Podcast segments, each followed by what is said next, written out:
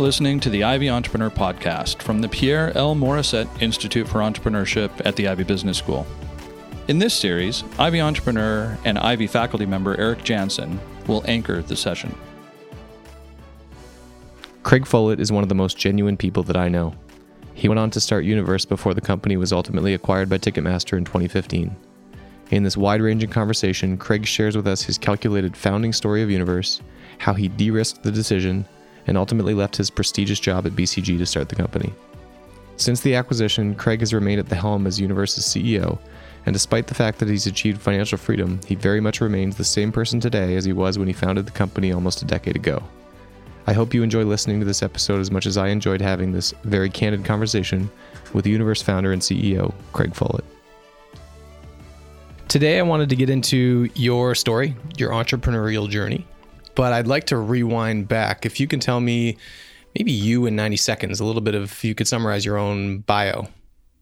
Sure. So I uh, grew up in Ontario. I studied engineering and business at Western and Ivey. Always knew I wanted to start a company. My uh, my one grandfather was an entrepreneur, and my other grandfather was an engineer, and so maybe I'm a little bit of a blend of both of them. And uh, yeah, so studied engineering, went to Ivey, loved it, and then thought that I wanted to become an investment banker. So I did an internship at Credit Suisse you know, did well, learned a bit, but I always knew I wanted to start a company. So I felt that what I was learning was not necessarily entirely applicable. So I wanted to change gears a bit, switched over, worked for BCG for three years, doing strategy consulting.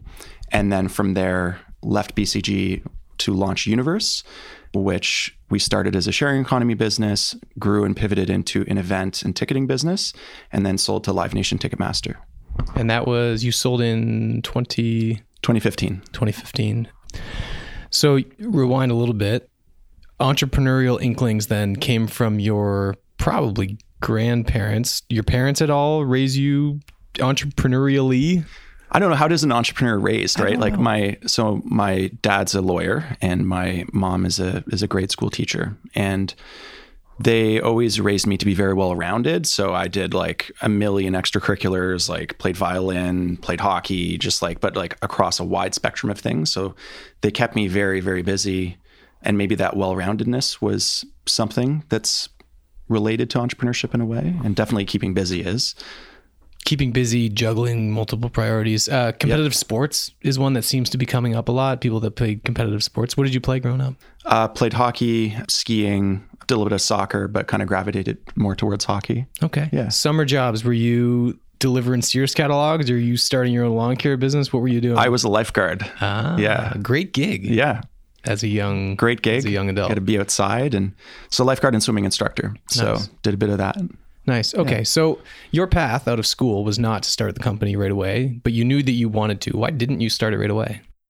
Uh, I think that I knew that I wanted to build experience, build connections, and save a bit of money. You know, I, I don't come from a lot of family money or anything, so built a little bit of a nest egg or a safety net, and then from there was able to launch in kind of a a more formidable way, um, just like wholeheartedly. And for you, would you do it differently, or that was the right path for you?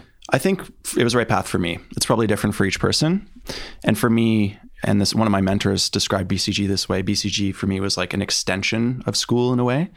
So I kind of didn't do it right out of school, but it did it out of the school of consulting. So what did you learn in consulting that you think or or did do you think consulting directly or indirectly attributed to the success that you've had with Universe? I think that it definitely helped. I don't think it's the only thing because I think consulting is obviously very different from entrepreneurship. But um, I think consulting is a great learning environment, right? So you rotate through a variety of different cases uh, in a rapid pace. And what I personally would do is at the end of each case, I would reflect, like, okay, based on this experience with a client, is there a business I would start? You know, I know something new about an industry or an inefficiency in a business what are some entrepreneurial solutions that would resolve those. So I kind of tried to keep that hat on. And then as I progressed through BCG and was able to prove myself as a strong performer, I was able to choose a little bit more closely the projects I wanted to be on. And so I got to choose projects that were more in the tech sector, doing like due diligences and M&A of tech startups for other companies. And then I was more directly looking at startups and kind of interviewing the entrepreneurs to create strategies based on startup landscapes. So eventually it did directly kind of help. And then there's all sorts of skills that you build, like writing decks or you know, presence in clients or what have you. So when it came time to raise capital or do a pitch deck, you were yeah, I could whip up a, a pitch deck and raise capital pretty well. You were so. you were well trained. Sometimes, at least in my own experience, it's hard. It's hard to if you're in it to learn.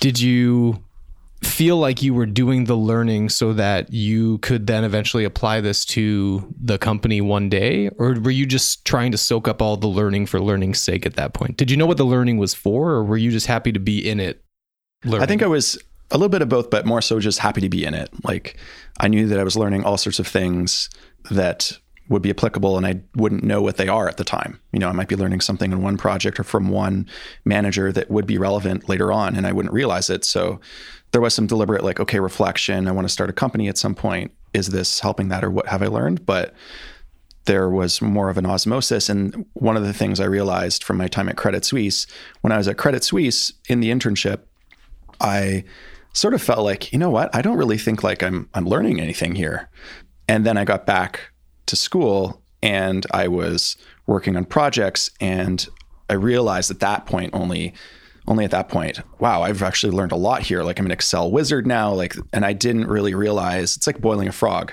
Put a frog in some cold water, turn up the temperature slowly, and the frog never jumps out. And I, I didn't really realize that at Credit Suisse until after I'd left.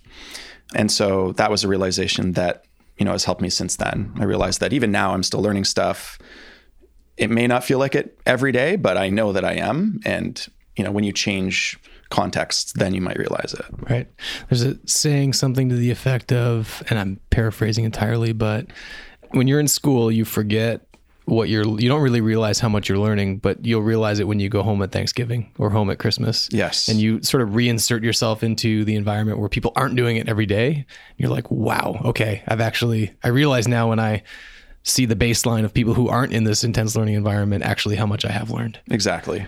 So, fast forward a little bit then when you you did BCG for 3 years not an atypical inflection point. There's usually like do I want to continue down the consulting path? Do I want to do my MBA do I want to reset somewhere else?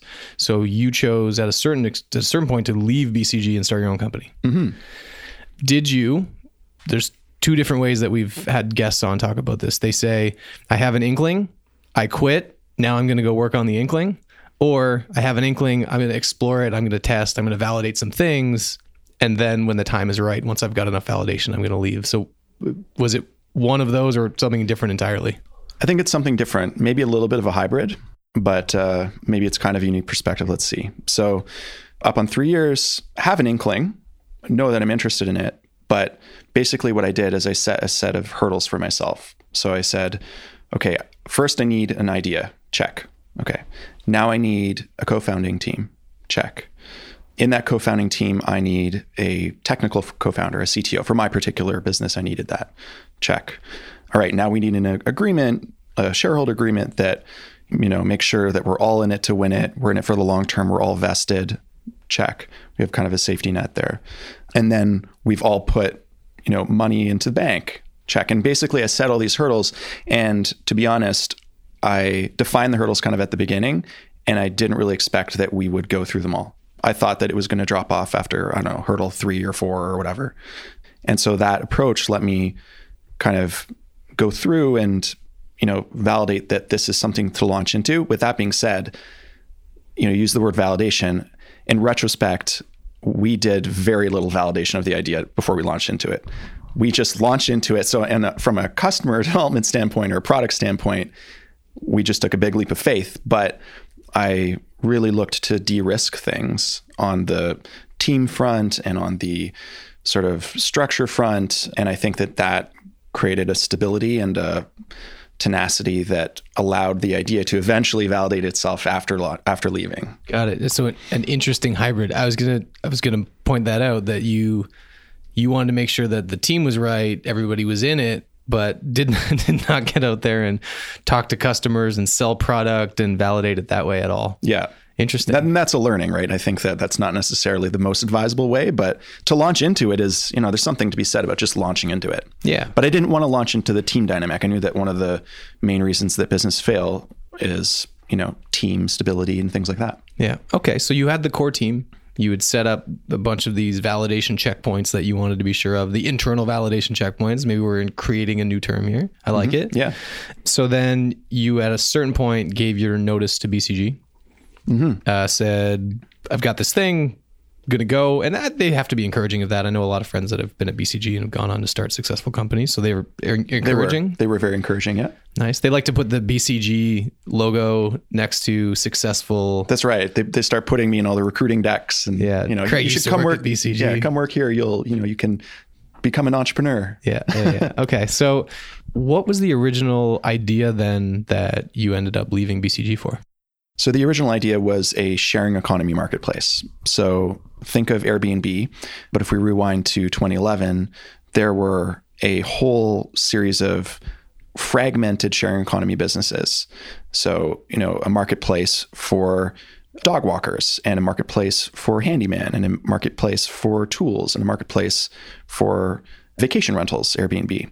And our vision was we want to create a marketplace that spans all of these verticals because there's a lot of smaller ones that will only survive and thrive if we can create trust from other verticals to pollinate them because really the barrier to inviting someone into your home to you know cook a meal or to walk your dog is you need to trust them.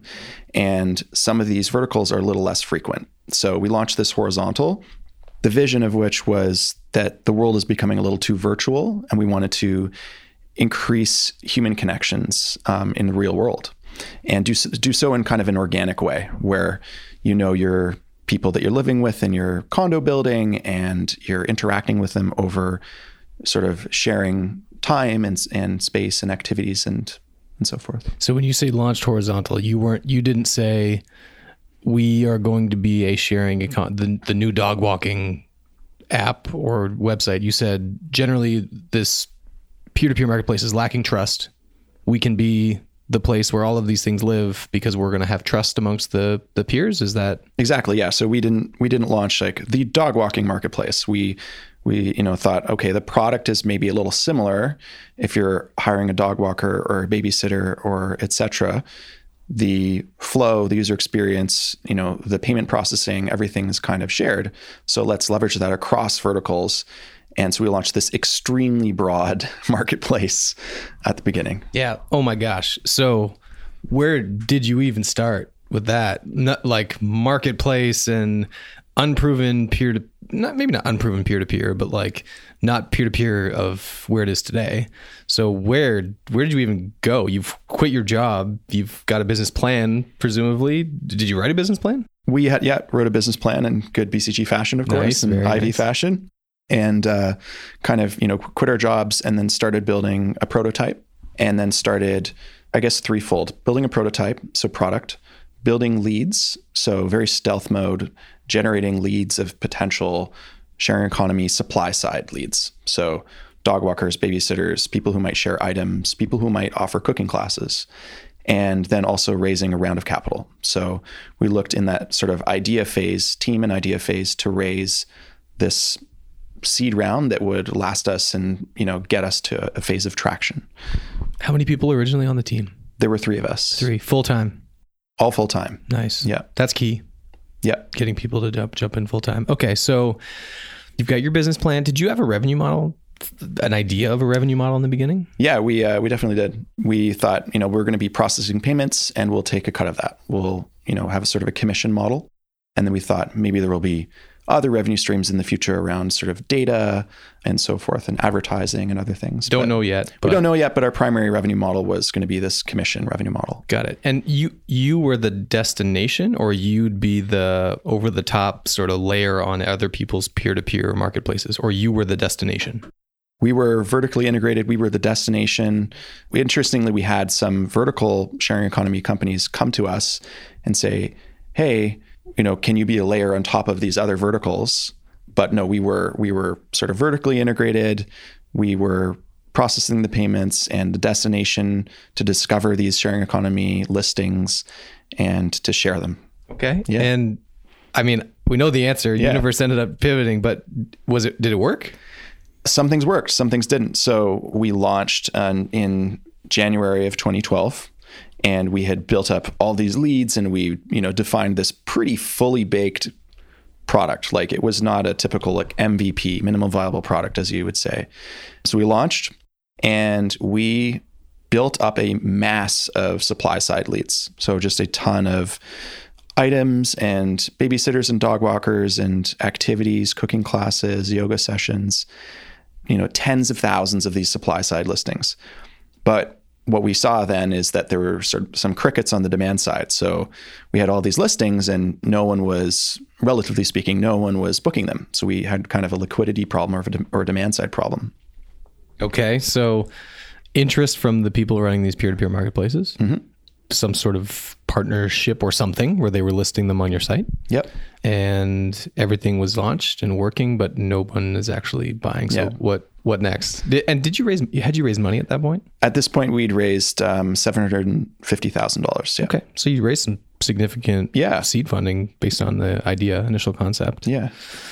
dig into that for a second because without market validation, and this is a challenge that a lot of my students or other entrepreneurs come to me with how much how much validation do I need to have in order to start executing or to raise capital? Mm-hmm. And so you had I guess had a pretty good pedigree, Ivey grad, investment banker, consultant, leaving to start this thing, but didn't have market validation. So how did those early Yeah. pitches go? Yeah, it was an interesting phase, right? And so I reflect on this. It's a different style of pitch when you're pre-revenue and your idea phase, and so people were very much so investing in the team and the idea and the business plan and the vision and the excitement, and that's what they were they were interested in. So I think you know the pedigree, you know the experience at you know investment banking and BCG, and engineering and Ivey and all these things, as well as the others on my team as well. That was really compelling for people. So how did you when did you decide to go raise money? How soon after you quit or left your other job did you go raise money? Not immediately. The three of us, we, you know, well, first of all, we didn't take a salary for like a year and a half. Um, so that was kind of an investment in of itself. But we each put in, call it 10 grand. And we kind of focused on building out the, the prototype first. And we did that for a couple months. And then at that point, we went and uh, set out to raise that, uh, that round. Got it. And how did you find those contacts? So a lot through the through our, our personal networks. So people we'd worked with, friends of of family, kind of just branching out. And then it it kind of just had a bit of a ripple effect. You know, we we'd bring in someone and then they'd go one degree removed. And then the next thing you know, we have the former CEO of Fiat Ferrari who's investing. And that was not a direct connection. That was a a friend of a friend of a friend type That- situation. that's pretty cool though. If you can get someone at least from what I've seen, if you can get an anchor in early enough like that, that gives you some sort of sexy cred in the beginning. So that's cool. yeah. yeah, he was he was one of the later ones to come in that round, but it helped in future rounds, that's for sure. Yeah. So So then you raised, uh, and this was from how many people? This was It was a it was a lot of people in retrospect. So we had about 30 people in that round. Wow. Yeah. wow. So and one of the the ways that we did that is we we raised uh, what's known as a convertible note. So with that, it sort of simplified the paperwork and simplified the discussions because we didn't need to really deliberate with each person what is the valuation of this thing because we have no traction literally. We basically deferred the valuation to the next round and we said we're going to give you a discount on the next round of funding. And so that was a pretty simple, you know, straightforward conversation. And that was uh, the convertible note. So it was in the form of a loan that they could convert to equity on the future round. Correct. Yeah. Got it. Okay. Okay. So you've got money in the bank. You've got a prototype, more than prototype. You launch, you go live. That's right. Uh, you built it. They did not come. Uh, what next? Yeah. So what next? I mean, half of the audience came, right? We had the suppliers, but not the buyers. And so uh, what came next is we had a lot of stick to itiveness, a lot of tenacity, and we said, we're going to make this work. And so we focused on twofold. We looked at some marketing approaches and we looked at some product approaches. On the marketing side, we started to create campaigns around what we called theme weeks, which would engage people on different themes. So we had a, um, you know, a food week, and we had a caffeine week, and we had a sports week, and we would engage. You know, we were in Toronto, so we focused on the Toronto community and bring them into activities on the on the sort of marketing side of things, and then on the product side, we started to t- kind of growth hack things. So we focused on building product that would give tools to our supply side organizers. So the dog walker, the babysitter, the, the personal chef to invite people to their listing or to bring their network in. And so we built a lot of social network integrations with Facebook and Twitter and Google. And then we provided those tools to the event organizers so that they would bring their, you know, couple thousand people in their network onto the platform. And that really started to pick up. So we that was kind of the next phase, and we're like, oh, this is this is something. Things are happening. Yeah. So get into the details here. When you, when the first when the site goes live and people aren't showing up, who called the meeting? Well, there were we, no one really called a meeting. It was kind of we were meeting all the time. We were just in the office all the time around a ping pong table, I should mention. So that was our desk. Yeah. And you know, we had stand up meetings every morning, and you know, we were just meeting all the time. Try, so, asking, is it working? Yeah. Is it working? Is it working? Is it working? Um, and it was, I mean, it was, half of it was. Yes. But the user side wasn't growing Yeah. per, per your plan, um, I would assume. Did you, have an, a guess at how quickly you had hoped it was going to grow?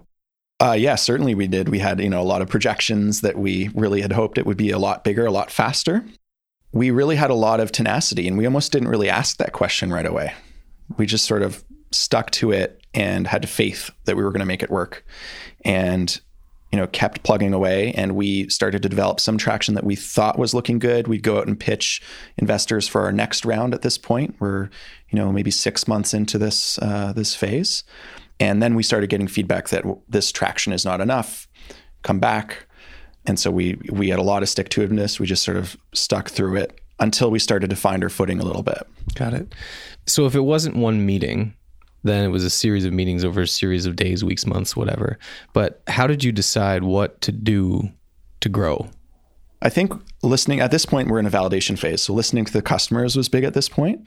And so how did we decide what to do? We you know, as mentioned, we were working on these theme weeks and we were working on the product. And the theme weeks were focused a little bit more on activities, basically small events. So cooking classes, yoga sessions, uh, what have you. How, how did you? Sorry to get. I'm like Yeah. nitty gritty here on the specifics, but so theme weeks came from somebody. So at a certain point, these had to. I don't know. You came up with it, or you guys were texting each other late at night, or like morning stand up. Someone says theme weeks. Like, how did you either have the discipline or the creativity to throw those ideas up on a board, and then how did you pick the one ultimately to focus on? how did we fo- we did we to be honest we could have had a lot more focus so we had how did we pick i'd say we had a process where we would look at this sort of wheel of marketing channels and activities and we would do something in every single spoke of the wheel. And one of them would stick and we you know it, it- this particular one was the theme weeks but we had all like 100 other ones that probably we could have vetted in advance and maybe screened out but that was our process so. You were just throwing a bunch of stuff out there, throwing some spaghetti at the wall and seeing what stuck. trying them all at once, and then ooh, theme week seems to be doing something. Let's just do more of what seems to be working. That's right. Cool. Yeah, I mean it's interesting, right? There's no it's not like there's off it's not always these big team strategic offsite meetings where you lock yourself in a room for 2 days and come up with the ideas. It's like in the early days you're just trying anything and everything and there's no real doesn't have to be rigor necessarily or process around it. Could could it have been helpful? Maybe. Yeah, I think especially as a first-time entrepreneur, right? So you you kind of learn by doing, and then maybe next time around, I think we'd be we'd be able to use some intuition and be more de- decisive and know a little bit more in advance what kind of spaghetti sticks to the wall and which doesn't. Got it. Okay, so back to where we were. So you're doing theme works, theme weeks. You're uh, getting things going. Users are starting to come. You've got some traction. You started went to raise some money, but they said need more traction. So keep going. Yeah. So we found that the theme weeks were effective because we could go get one activity organizer or what we now would call an event organizer, and they would bring, you know, tens or maybe eventually a hundred uh, attendees. And that was a lot more demand side generation than bringing on one dog walker who maybe brings zero customers or one customer, and you need to generate all their demand. So we found that that worked really well. We then found that we were having a lot of traction in kind of the food space. So we had a lot of food events on Universe, food food event organizers, and then uh, we got a, a, celebrity chef from Top Chef Canada. Um, he threw his birthday party on Universe. It was five bucks a ticket. 300 people and they were all foodies because it was it was literally his birthday party. And so he had all these other chefs and f- food community people. And now we had we're like this is great. We have this base of food event organizers.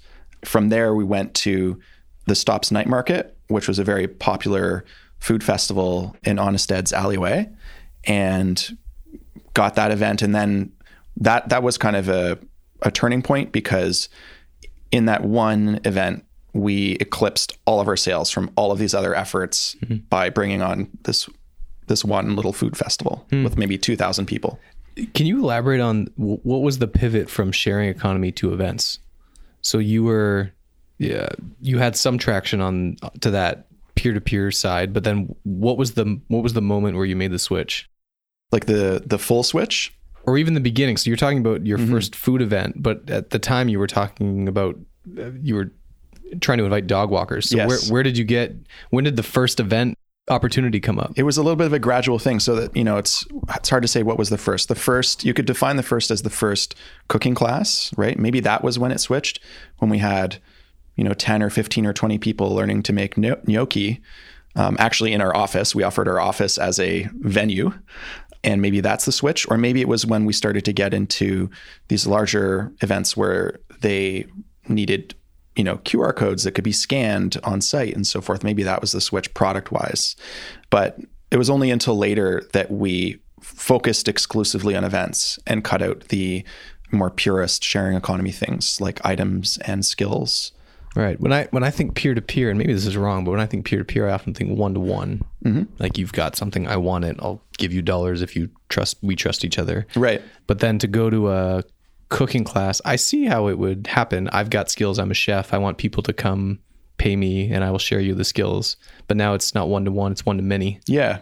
And to your point, the chef brought 10 people with him. It was like, ooh, this is more interesting than just one person at a time. Yeah. We viewed that, I guess you could describe it maybe as peer to peers, right? We would have, yeah, we had the peer to peer one to one dog walker to dog or dog owner. But then we also viewed the sharing economy or part of it as maybe instead of going to a restaurant, maybe you want to go attend a dinner party in your condo building. And maybe it's with strangers, but maybe it's with strangers that you can trust because they are, you know, a couple degrees removed and you have you can see that they've done other things within the sharing economy that are proof points that they're a trustworthy person. So we viewed that as part of the fabric of of the sharing economy, which is maybe a beyond the typical definition, which is more one to one.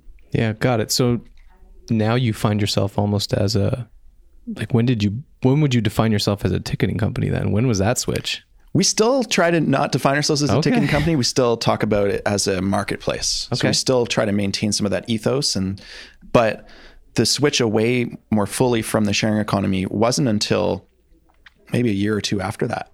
So at this point, we're facilitating this marketplace for activities which are now becoming events, as well as these one to one interactions.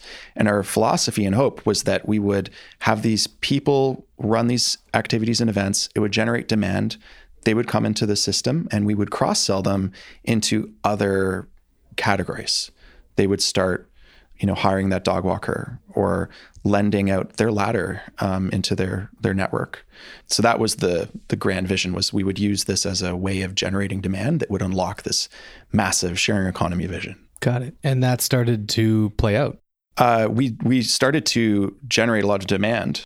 It didn't all convert into the supply side or the or the sharing economy side, and we were resource constrained. You know, we we had raised at the end of the day, over the course of time, we ended up raising two and a half million. But that's not a ton in terms of trying to build out the eBay for yeah. sharing economy or the Amazon for sharing economy. That's, you know, we were sort of looking to build 64 Airbnbs. We had eight categories and eight subcategories below each category. So we had 64 of these subcategories. And in order to really do justice to that, I think we needed probably some more capitalization. We didn't have that. So, you know, the lack of resources created focus and forced us to focus on what was really, really working really well. And that for us was this new approach to facilitating events and helping events uh, event organizers market their event. So was there ever was there ever a moment where you kind of drew a line in the sand and said this is a this is a pivot we're pivoting or was this just the natural there was a well it, it was definitely a bit of a gradual approach as as described but there was a moment there was a bit of a, a moment which was we listening to our customer feedback had a feature request. People wanted to be able to embed their ticket sales. So in their own websites. in their own websites. And so we had two ways of doing it. We had kind of the quick way we had a more advanced way where the person would stay on that external website after the purchase. And we thought, you know, let's let's go on a limb and let's try to build the more advanced one because it'll be a differentiator. So we did that, and in doing so, we built it for one half of the marketplace. To make it quicker to get to market, we built it for the activities only and not the services. And so we we built that, we launched it, people loved it. And then the next step was, okay, now we need to build this for services because that's that was our approach with all product. We had to have it apply to all verticals. So that was sort of the natural next step. And at that point we took a step back and said you know what? This feels like we're building two companies here. This is slowing us down. And at that point we had a lot of sushi lunches. Our, my co-founders and i we always kind of met over sushi lunches or sushi dinners.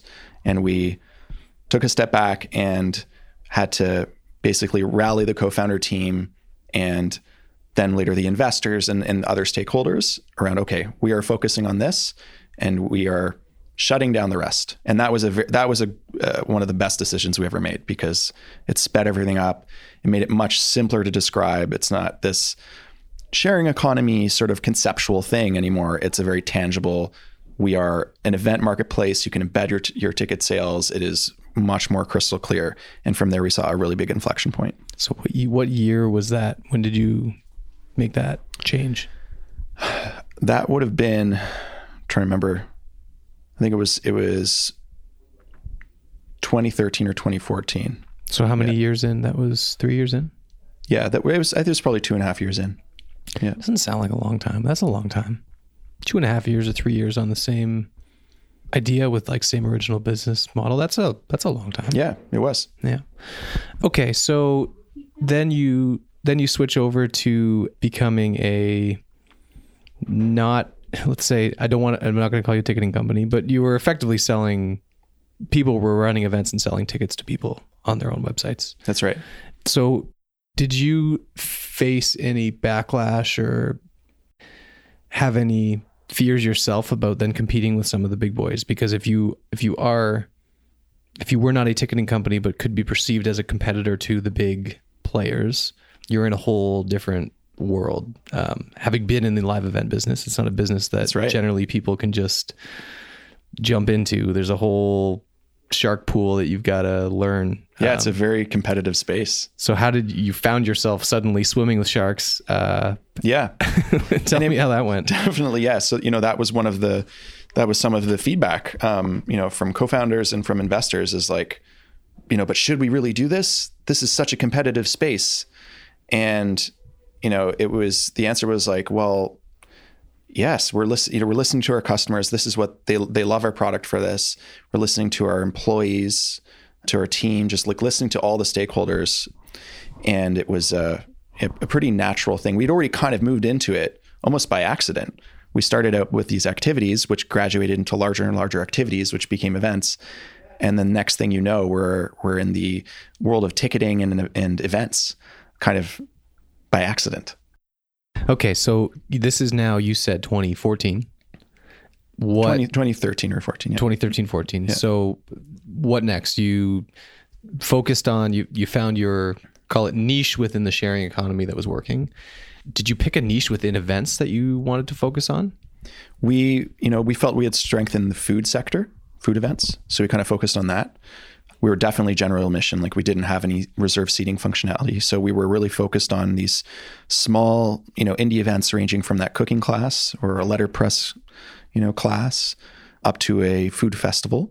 Um, that's kind of the the content that we focused on initially, but then that shifted because we found that our product was applicable for different types of content. It was applicable for technology conferences and you know that may sound different than a food festival, but the underlying sort of technology was was pretty similar. And then our main focus of differentiation at this time was the embeddability. We realized that no one else had this. This is something that's super unique. People really want this, and that that made it easy to sell. That was the unique functionality at that time. That was, yeah. Because typically, if someone goes to purchase a ticket, you'd advertise it on your website. But when it comes time to actually purchasing the ticket, you click the link, it's going to put you over to Ticketmaster or, or Eventbrite or somebody else. Exactly. Um, and you could keep the experience within their own. Interesting. So, did you find yourself at a certain point taking business from those other companies? Yeah, definitely. We, uh, we, I mean, we weren't competing with Ticketmaster, um, totally different scale, but we found that our largest source of kind of lead gen or or customers that we could get were from coming from Eventbrite. Interesting. So, people that just exclusively the main reason they would come to you is just for that embeddability. We want to do the same thing, but we want to keep it in our own experience. And your sales Exactly. team hammered that. We just hammered that. Yeah, we found you know why did people like this embeddability, and just really hammered that home and kept enhancing it and improving it. Cool. So if we peel back some of the layers here, I want to get in get in the hood, get under the hood to business model unit economics things because when you changed when you repositioned what you were as a company and what you were moving into, did that require that you change your business model? Did the unit economics change? Did you have to hire more people, fire people, open offices? What what changes did that force on you? didn't really create personnel changes, but uh, yeah, I mean, we and the business or the revenue model was relatively similar. So it was still taking a commission of of the sales, but we then crystallized that and, and looked. We now knew more directly. Okay, these are our competitors. There's these various event competitors out there, and let's align our pricing to reflect our differentiation and ability to compete and make it easy for the the customer to choose between these different offerings. So we adjusted our pricing, but the revenue model remained pretty similar. On the pricing side, did you how did you figure out what to price it at? You were ex investment banker consultant. Was this a ridiculous, insane Excel model, or how did you figure out what you should price at? It was not, and there it, we wanted to keep it really simple. So we basically looked at the landscape and said, okay, we're going to price relative to this, and and kind of go from there. And we knew that we weren't. Uh, we were, you know, we were smaller. We had some differentiators, but we had a lot less features, right? So we, you know, would price similar to our competitors. Now we're, you know, we're able to kind of have a little bit more room and add more value and and you know capture some of that value. But then it was sort of like let's price competitively compared to these these other offerings. It can often be as simple as that. We talk about pricing recently, and it's look at what people are pricing at today. So, who are your what you consider your competition? How are they pricing? What value do they bring? And where do you want to position yourself relative to them? What perception do you want to give? So, are you a higher quality person or high quality company or service relative to what's already out there? So, maybe you put a premium on it, but then also making that jive with your overall business. So, if we price it at this, can we make that work with our overall revenue model, cover our overhead, those sorts of things? Were you guys worried about that, or were you one of those um, venture funded companies that investors said like just get show usage, show the people are using this, like worry about that and worry less about the unit economics and whether this is a profitable company? So we were worried about the unit economics, but less so, you know, we were worried about our runway and our unit economics. And we knew that if we had unit economics that are favorable, we'll just need to scale it to a certain point in order to become profitable. So we were more focused at that phase on the unit economics. Like, are we bringing, are we able to generate, you know, leads, convert those leads into event organizers, have them sell tickets, and take our our fee on those tickets and make more money on that than it cost us to bring in the event organizer in the first place. So we kind of focused on that, on that engine. And once we knew we had an engine for that, that was that was what we were into. Good. How did you think about building out the early stage sales team? Because this is something that a lot of early companies struggle with. Um, and I know the, the folks on your team that uh, were in charge of that, having interacted with them uh, Mm-hmm. before, and I think I may have even met with them in San Francisco. Mm-hmm. Was a really nice running machine, at least from an external perspective. So how did you how did you build that out? I mean, there's a lot of dimensions we could talk about, right? Like there's the the structure of the team. How do you structure a sales team? There is the sales process. I think that our our focus at first was let's get that sales process going. So the way that we defined it is we and then we applied this approach beyond sales to anything. Where as a co-founder, we would take on something ourselves. We would get our hands dirty. We would, uh, in this case, be emailing potential prospective event organizers one by one. And then we'd find ways to automate this. And then we'd find ways to hand that off to people in the team. So that was kind of our approach with everything.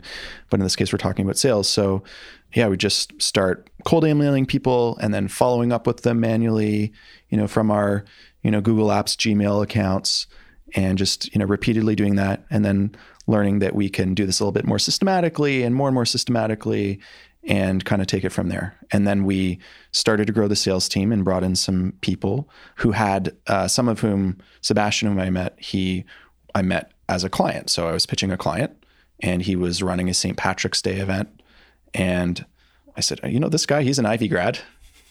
And Keep he's in the family. keep in the family. He's an Ivey grad. He is a promoter. He's a, he's running events, and he's working for a telecom company in the tech sector. I you know I think he'd make a really great salesperson. So we brought him in, uh, managed to sell him, and and he came aboard. And so we brought on some people of that nature, and then we started to enable them with these these tools and automation um, to to drive that pipeline. Nice. So then fast forward to ultimately when do you get the call or when do you pursue Ticketmaster? Yeah, so fast forward to that. There's some interesting junctures and steps in there. So along the way, we're we're raising VC, so we're pitching VCs. We've got some interest, and uh, in parallel, we decide at this time. Just to recap, we're universe with two eyes at this point, Oh, right? So you remember that. Yeah, yeah. Uh, universewith2eyes.com. And initially, that was to represent the eyes were two people, two little heads and bodies meeting real life, one to one kind of, you know, in, real person interaction. But this, you know, it was kind of a, if you're telling someone, where do you work or what's the name of the product, you always had to say universe with two eyes. And it didn't always look the most trustworthy. So we decided, okay, let's, let's find a way to see if we can buy universe.com. And I tell you this because this is part of the the juncture and raising capital and everything that that was a bit of a catalyst. So we found a really clever way to buy universe.com by doing a lease with a right to buy. So we contacted anonymously the prior owner of universe with oneeye.com and expressed an interest to buy this, negotiated a price and negotiated a a structure where we could pay them a monthly payment, lease it, but we had a contract where we could pay them, you know, a bigger chunk and then own it outright. And in the meantime, the domain was uh, parked at an escrow agent. So an escrow agent would hold it. And if we defaulted on our contract, it would go back to the seller. And if we exercised our contract, it would go to us, the buyer. And so this allowed us, being a little bit capital constrained, to not throw a whole chunk of capital at this random dom- domain name, but to have the usage of it for a you know a nominal monthly fee. So you did actually actively start to use it. I mean, you had because you had it in the escrow account, you negotiated this deal. You were now you rebranded. We rebranded as universewithoneeye.com. And that was another inflection point because now, you know, it was easy word of mouth for our customers to describe, for us to describe. It was more trustworthy. It kind of made a splash in the industry. Industry is going, wow, you know, there must be something here. How are how are these these guys buying this expensive top tier domain name? And so that kind of reinvigorated some of these VC conversations. In parallel to the VC conversations, we had a um, a ticketing company reach out to us who we started to, to speak with. They were interested in buying us. And so we had, you know, these conversations and they were interesting. But then we thought, oh, maybe we should let's broaden this out a little bit. Let's see what would this look like if we were to, you know, bring in some of the the bigger players and we reactivated some of our partnership conversations that we'd previously had. So earlier in the journey of universe, we had actively began partnership conversations with some of the larger event players and even Google and eBay and stuff to genuinely structure partnerships. You know, maybe they could refer event organizers to us. Maybe we could be a do-it-yourself uh, event marketplace that would complement their other businesses. And so we reactivated those conversations and dot dot dot sold to Live Nation. And there's, you know, that's an interesting story in of itself. That that negotiation, that process, that was very exciting. Yeah, that's so can you give me just rewinding for a second to the domain? Give me a feel for like what what does a top tier domain sell for, even range wise, just so that people have an idea. Range wise, you know, we're talking six figures plus. Six figures plus Yeah. for okay. Yeah. To the extent that you're willing to share, those negotiations or conversations with Live Nation might be interesting. I always say that businesses don't generally get bought, they get sold. It's not all the time that someone may just tap you on the shoulder out of the blue that you've never had a conversation with before and say, I'm going to buy you for XYZ multiple of revenue. It's usually some conversation that had built over time. And guess what? What we said we were going to do, we did it. You know, we've got traction. We service a need that you don't currently service, being self serve ticketing. So, is there anything that you can share about those conversations? Yeah, I can't share everything, but there are certainly some interesting insights that I can share.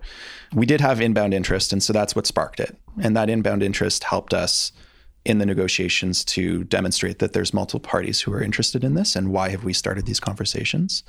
But then we did broaden it out, and we, you know, we were actively involved in selling it, right? And one of the um, pivotal moments was we discovered that Live Nation was very interested in this thing called distributed commerce.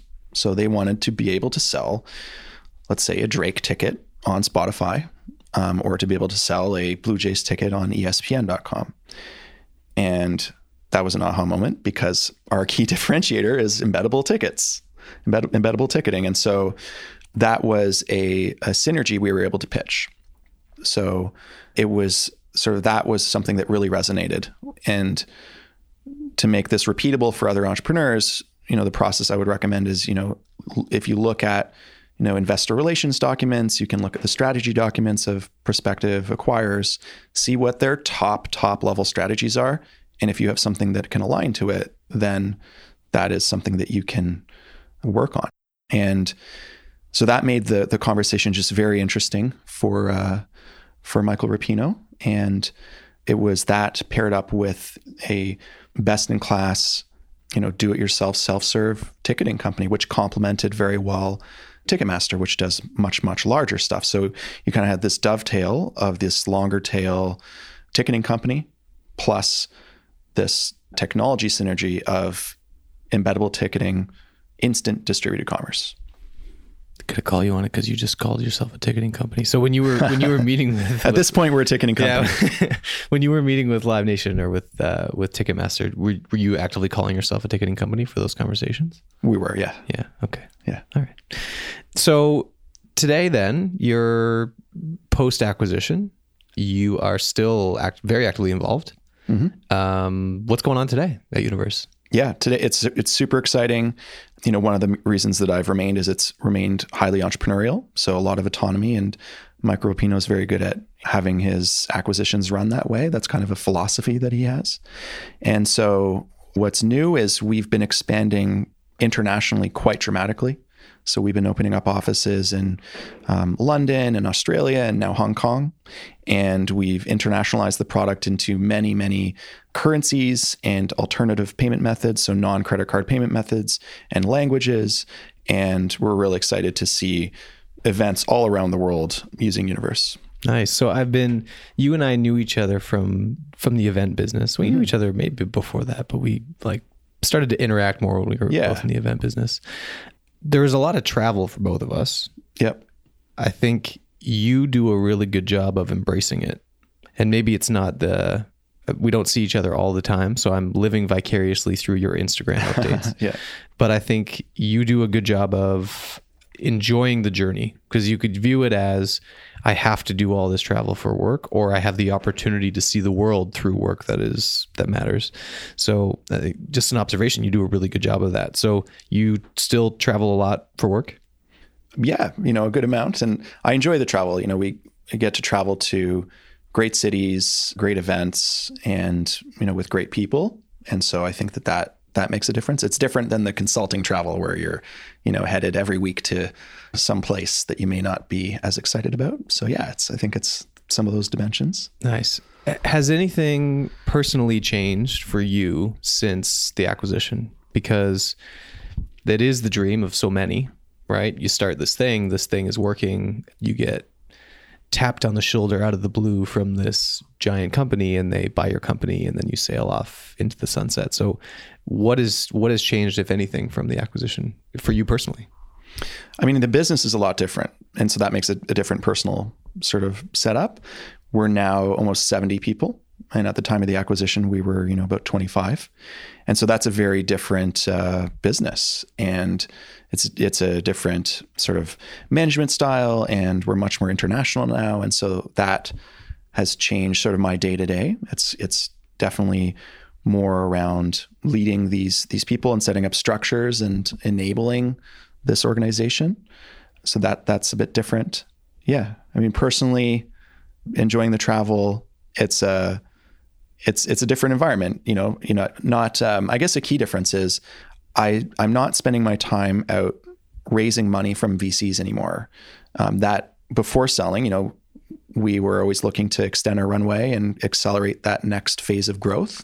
And so a big part of my role was going out and building relationships with potential VCs and partners and raising that capital.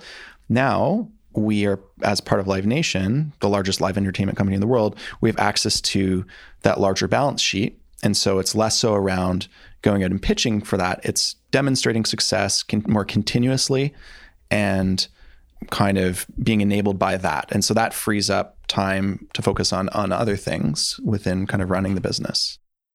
Can you comment on your relative level of contentment or happiness or anything like that because I think that some it's easy to get caught up in the idea that more is going to lead to more but now being at a point where I mean you're you're not uh, sailing into the sunset for all of time, but you're in a good position.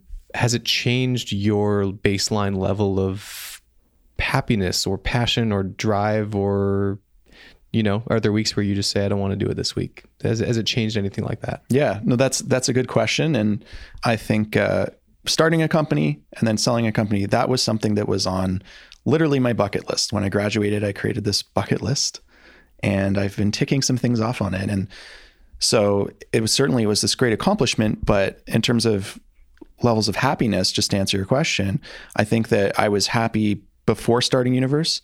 I was then very happy after starting it during kind of the building out of Universe, including when we were taking no salary. And I think I'm like a similar level of happy now. So I, I think that the success and the, you know, the, you know, wealth creation isn't isn't something that necessarily generates the happiness. I think it's something that comes kind of from within. With that being said, and this is something more after starting Universe. So, you know, working in consulting, I would, you know, make decent money and then maybe go out for a meal. And obviously the food tasted good. But I always tell people that after starting Universe, you know, each dollar that I made, and when I if I made food or went out for dinner, food just tasted better because I, you know, I had created it. It felt more fulfilling. So there was kind of a difference there. But I'm I was I, you know I'm happy after selling the company. I'm I'm happy. I was happy before as well. Yeah, you yeah. honestly seem like the same. You haven't changed really at all. You have not changed I hope, at all. I hope. I, I hope same, not too much. Yeah, you're the same guy from before, during, after. Um, yeah. So that's great. I I think it's a, a, testament to your character. You you have a good sense of what's important to you, and I think your at least my perception of your Instagram life is like that. Actually, is your life. You know, you're generally a, you are a happy person. You you yeah. seem fulfilled, and uh, you're doing it right. You're doing it the Thank right you. way. Yeah. Some quick ones to, as we wrap up here. Is there anything, if you could think back to 20 year old Craig, is there any advice that you'd give to yourself back in the day? I would say do do what you love, do more of what you love. Double down on that a little bit more, I think. If there's something that you don't like doing, then stop doing it and uh, maybe travel more. I think I, I certainly traveling, you know, a good chunk now. I traveled back then as well, but I think I would say travel even more. That's a piece of advice that I would give. Is there something that you loved back then that you were like, ah, I wish I would have done? There's that thing that I wish I would have done more. Like, is there something specific? I think traveling a little bit. That's one piece. I had some opportunities to go to some countries, and I was like, ah, I don't know. I got to work on this, or I got this going on, and kind of deferred it. And it's just like, no. Look, looking back, it's like should just go for it. So, yeah. and generally, I did go for it, but I would say go for it even more. Yeah, and you know, I I loved rock climbing. I loved uh, staying active, and do even more of that. Would be advice to my twenty year old self. Should people start businesses right out of school? if they want to do it, then they should. I think that it's different per person, and I think, uh, yeah, I'd say you you know you've got to go for it. If you know it's it's the right time to start something, then then go for it. Maybe create that checklist of of hurdles for yourself, and if you're passing through those hurdles, go for it. Yeah, maybe that's for you. Maybe that's right out of school or maybe you want some more experience or you want to build up some more network or you know a little bit of savings that you can invest into that company before so that you can get through those hurdles that's my approach at least is there a place that you do your best thinking i did a lot of my best thinking rock climbing so you know i think there's things that people do where it just sort of totally clears your mind if you're rock climbing or maybe you're playing a sport or maybe something else, there's this sort of state of flow where you're not thinking about anything else and it clears your mind. And then when you emerge from that activity, you then have a very clear head and you're sort of in a very creative state. And so I think that that really uh, creates like some of the best thinking. That dovetails into my next one, which is what do you do to keep yourself physically and mentally right? Rock climbing still? I wish I were rock climbing more. I should get back into it at a more regular pace. But yeah, I think, you know, staying active, working out these days, a lot of, you know, cooking. Um, cook for yourself? Cook for myself a lot. Eating out is not a. Oh, it's both. Yeah. With that much travel, you have to eat out. But yeah. I think that, yeah, maybe I get a little bit of a state of flow from just cooking and, you know, it's a creative outlet. Yeah. Do you journal at all? I don't. No. Do you journal? Not in the traditional sense. So I do, I use a five minute journal. If you've heard of that before. No. So it's in the morning. There's it's a ritual you're supposed to get into. I'm guilty of not doing it every day. I probably do it 50% of the time. So in the morning, it takes two and a half minutes. You write down three things that you're grateful for, what you're looking forward to that day. And it can be as small as I am able to stand up out of my own bed. I have a bed that I get to go to bed to, and my kids are healthy an example. And three things that I'm looking forward to today would be getting to catch up with you.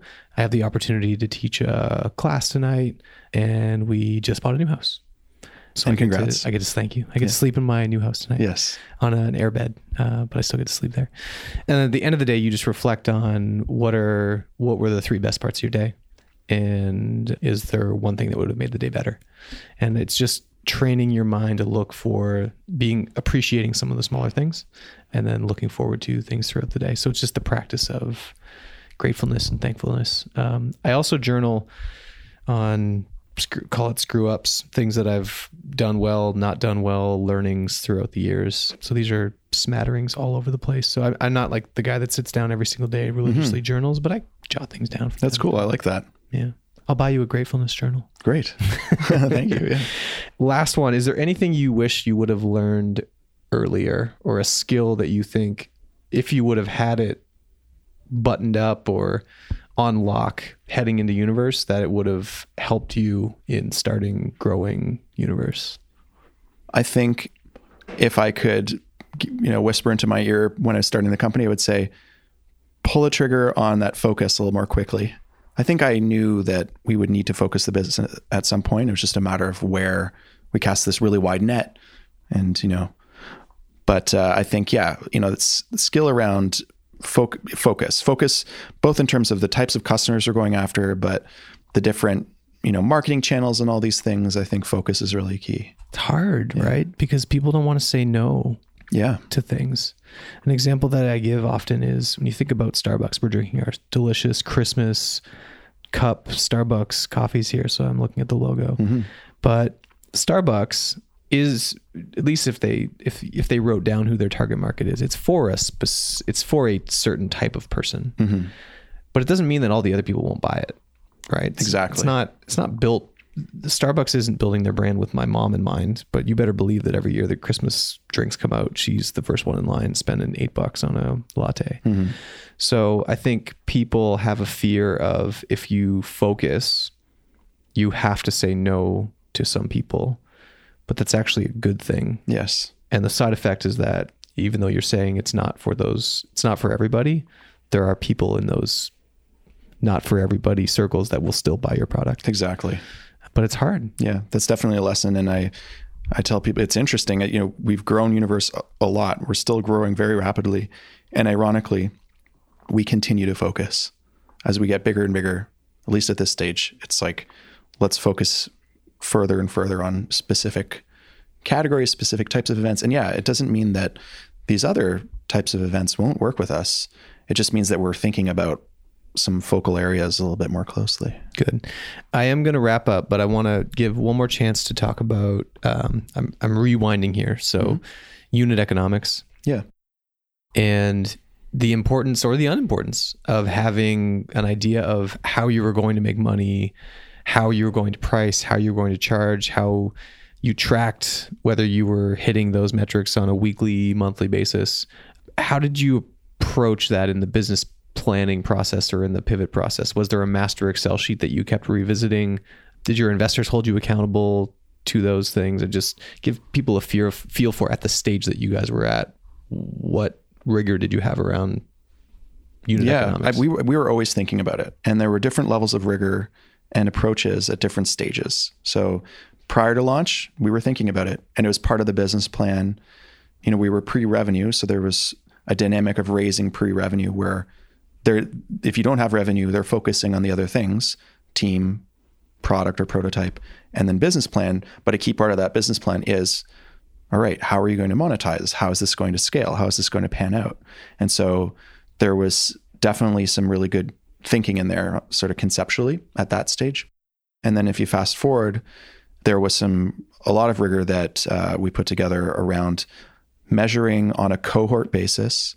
You know, so the, the a cohort defined as users who signed up in month X, what revenue did they generate for us in the month that they signed up, and then the next month, and then the next month, and etc. And as you project that, what is the lifetime value of that cohort? And then we tracked that month over month, and we'd say, okay, the the cohort that signed up after that one, maybe the cohort was a little bit bigger. Maybe the cohort itself was a little bit smaller in terms of quantity of, of customers, but what was the value that we were creating month after month from them? And what's the new lifetime value for that one? And what we were able to track is kind of month over month as we progressed through time, we were able to make the product better for them, more valuable for them, and sell into larger and larger customers that created more and more valuable cohorts. So that was a, a, key sort of unit economic analysis that we looked at. And then the counterpart to that is the cost. So that's the the top line, and then the other side of the unit economic is what does it cost to generate those customers. And who ran that for you? Who ran that process for you? The tracking process. It was yours truly. It was looking mm-hmm. at the uh, yeah, a lot of Excel crunching, crunching, you know, just raw export data at this time from our databases. Now we've systemized it into tools that do it on an automated basis and allows us to step back. And the data is too big to do it in Excel now. But yeah, on that side, and then uh, the other side is tracking the the cost of acquisition. And did you? Where did you learn to do that? Uh, Ivey. the the actual like unit economics tracking. Well, not necessarily. No, I mean the the Excel skills and the analytics. I think you know s- school, so even engineering school as well as as business school, and then you know consulting and investment banking after. But then the specific cohort analysis, it was less so around how did I learn to do that, more so around how did I know that was the right question to answer, or the right output. Mm. And one of the biggest learnings for me was going out and pitching hundreds of VCs and Hundreds. hundreds. I've pitched hundreds of VCs, and you know, obviously, you only take investment from one or two. You get a lot of declines, you need a lot of tenacity, but some of those VC conversations, even if we got declined, were extremely valuable. They were just illuminating. They would ask really hard questions and really pointed questions. And I found some VCs that were just really smart and really on point. And it was those VCs that I'm thinking of that I started to prepare answers for them and do analyses for them, but then would help us ourselves, as well as, of course, other VC pitches, but more importantly, help the business itself. Yeah, that's a good learning actually, because that's how we that's how we started to implement some of that rigor as well at Intellitix. It was mm-hmm. have conversations with VCs, maybe maybe a little too early, Right. but that's okay. That's okay. See what see what their feedback is. See what they tear down. Yep. Take some of it, make it better, so that by the time you're actually ready to do the raise, you've been tracking your unit economics and cohort analysis and the metrics that they're Exactly. looking for. for the building last- a relationship along the way. yeah. So Good, good. Where can people find you now, either through Universe or online, or any words to the listeners of the podcast? So you can find me on universe.com, um, of course. Um, With one I'm- eye? With one eye now. You can still type in two eyes at redirects. and then on Twitter, I'm at Craig Follett and same on Instagram. So Awesome. connect with me. Great to have you. I think this is a great topic for the class. I think uh, people are going to find a lot of value in this, and we will definitely get a case on the books for Universe because I think there's a lot of cool teachable points for for your story that we should bottle up for all of time. Yeah, look forward to it. Thanks for having me. Thank you. You've been listening to the Ivey Entrepreneur Podcast. To ensure that you never miss an episode, subscribe to the show in your favorite podcast player or visit ivey.ca forward slash entrepreneurship. Thank you so much for listening. Until next time.